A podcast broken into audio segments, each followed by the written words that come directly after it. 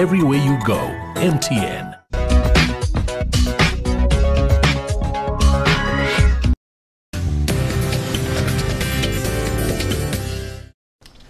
This is the Big Small Business Show. Welcome back. And in studio, we have our accounting guru, George Dyer, CEO of Gas Accounting, who's been talking to us about all things budget, cash flow. Well, quite frankly, all the stuff we as entrepreneurs don't want to talk about but have to talk about.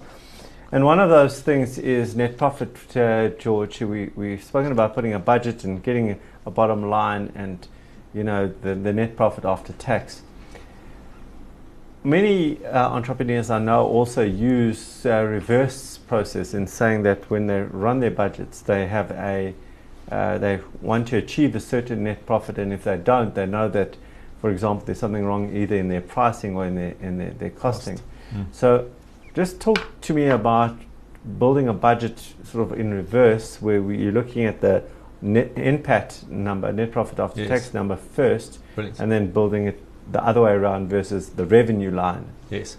So, so it's um, and, and and what you're saying is exactly what we do in our business as well, and and for many of our clients is um, at the end of the day, you as the business owner want to make profit. Now, understand how much profit you want to take from the business, and that might vary depending on your industry or um, the, depending on kind of the, the, your, the, your entrepreneurial journey.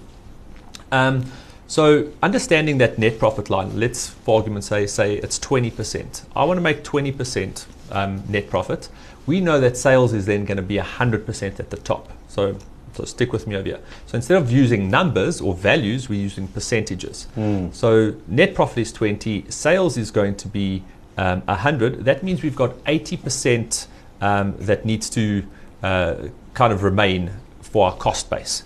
Um, if we know what our margins are, because we've looked at our historical um, figures, potentially we're making a gross profit margin of 50%. So 100 less 50 leaves us 50, less the 20 net profit that we want to make at the end of the day leaves us 30% of costs needs to be for operational costs.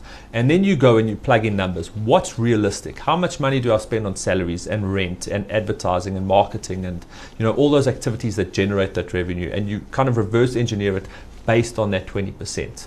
Um, sometimes it gets tight and it's not possible to achieve that 20%, um, but, um, but you've got to work those numbers to make sure that you're getting out to your um, targeted net profit. Just, just quickly, uh, we've got less than a minute left.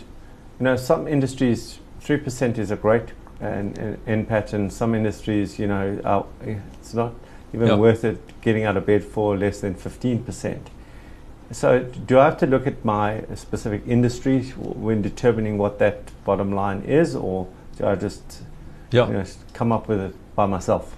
Yeah, so so industry would be an indicator of kind of value. Like if you're in the construction industry and you're earning 30% pot, uh, potential on massive projects, you, you might find that you're actually outpricing yourself in the market. So um, so you won't you won't get business. If that's the case, um, then you'd probably need to refine um, your, um, your, your pricing model or your budget. And in other industries, you know, 15% might be low, um, so you're undervaluing your service. So so having consideration to the industry as well as your competitors is, is a good place to start. George Dyer, from a, an accounting lecturer to a politician, he answered that just like a politician.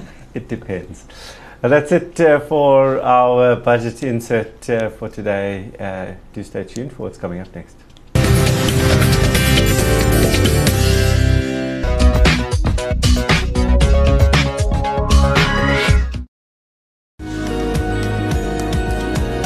Everywhere you go, MTN.